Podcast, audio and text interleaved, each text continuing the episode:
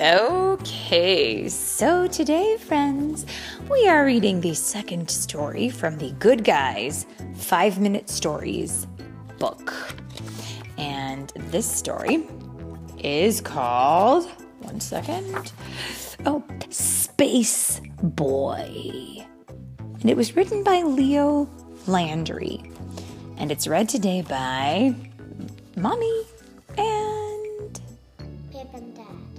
Pip and Dad. That's right, because today we have a cameo. We have a dad. He is here with us, and we are ready for fun, aren't we? And friends, Mm-hmm. my dad is sick right now, so he'll be sniffling. Yes, it's true. Dad is joining us because he's got a cold and he is at home sniffling. And so let's read this story, shall we? We shall. The moon shined brightly as Nicholas readied for bed. This is what he could hear his baby sister crying in her crib, which sounds like this. The dog barking to be let out, which sounds like this. And the radio blaring on the front porch. News, sports, blah.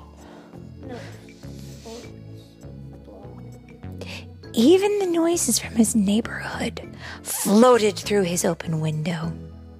Too loud, thought Nicholas, holding his ears. And I'm not going to bed. In that moment, Nicholas made a decision.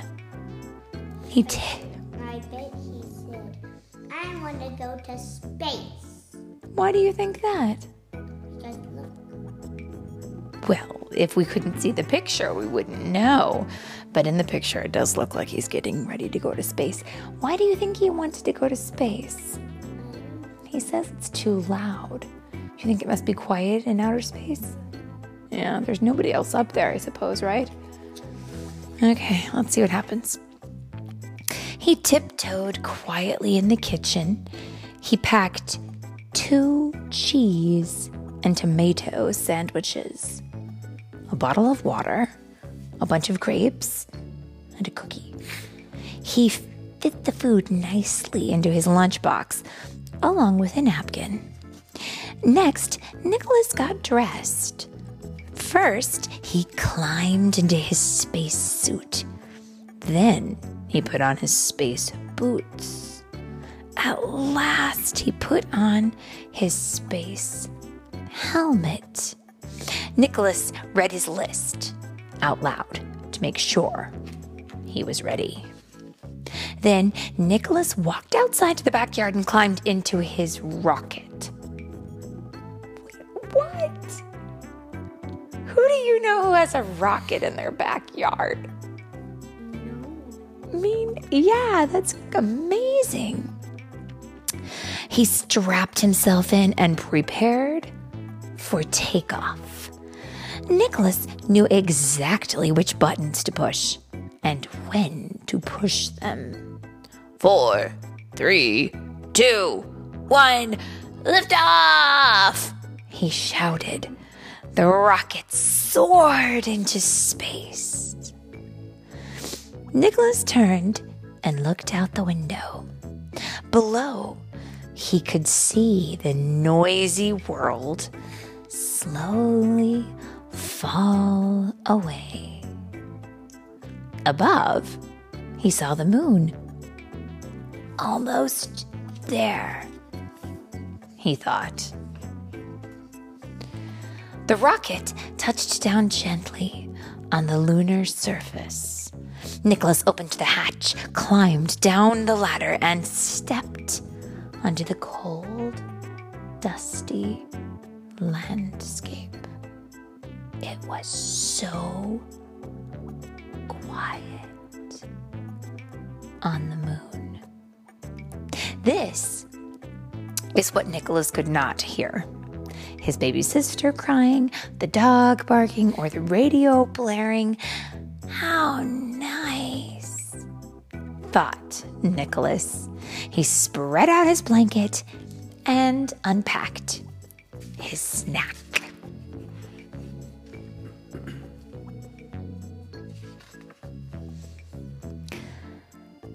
Nicholas held onto his sandwich and ate. Oh, wait a minute. I think I missed something. Look, in the picture, there are words hidden at the top of the page. Let me read them. The lack of gravity was a problem. The tomato slices rose softly into the atmosphere. They looked as big and round as the earth as they slowly floated away. he lost his tomatoes. That's so sad. Nicholas held onto a sandwich and ate what was left. He ate his grapes, took a sip of water, and saved his cookie for last.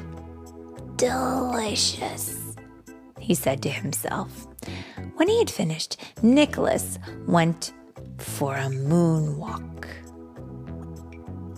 I wonder if he did the dance or if they really mean he walked on the moon. What do you think? Think he walked on the moon? Okay. Looking back. Maybe he did the moonwalk dance. That would be something. He bounded across huge craters and scaled miniature mountains. The beautiful blue earth appeared behind every peak, silent and peaceful. As Nicholas walked, he looked back at his footprints in the soft lunar surface. Just like the footprints at the beach, he thought, remembering how he had helped his baby sister take her very first steps towards the ocean in the cool, wet sand. Nicholas continued his walk. The vast, wide open spaces on the moon reminded him of his dog. Wouldn't he just love to run and run and run with no end in sight? Nicholas thought. Though he'd probably miss the green grass in our yard. And seeing the earth again, Nicholas remembered those warm summer nights when his family sat out on the porch in the light of the full moon. This moon. His moonwalk had brought him back to his spaceship. Back up the ladder went Nicholas. He climbed through the hatch and strapped himself in. Four, three, two, one, lift off! He shouted. What? Cheese. Cheese! Do you know you're not the only person who thinks that? A lot of people used to think that the moon was made out of cheese. In fact,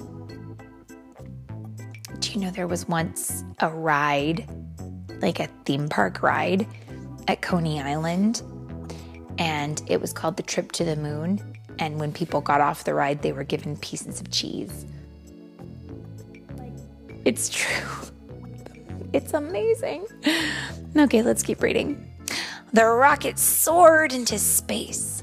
Nicholas could see the craters and valleys of the silent moon slowly fall away. Ahead, he saw the earth. Soon, the rocket touched down gently in his backyard. Isn't that amazing? Nicholas opened the hatch, climbed down the ladder, and stepped onto the moonlit grass.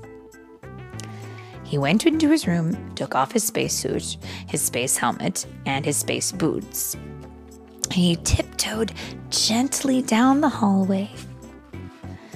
And this is what Nicholas could see his baby sister sleeping in her crib, the dog curled snugly in his bed, and his parents sitting together on the porch, listening to the radio. It was a lovely neighborhood. A lovely evening in his neighborhood. And in the picture, we can see that it looks like there's some cars that go by and go beep, beep, vroom, vroom. I'm ready for bed now. Mm-hmm. Nicholas told his parents. Good night. Well, I think they're, they're sitting on the front porch and they're watching, and something has gone by that, that makes the sound beep, beep, and vroom, vroom. And I think that might be a car. What do you think? Yeah. Good night, Nicholas, said his parents. And it was good to be home. And I think it is good to be home, don't you? I also think it's the end of the book. What do you think? The end? The end?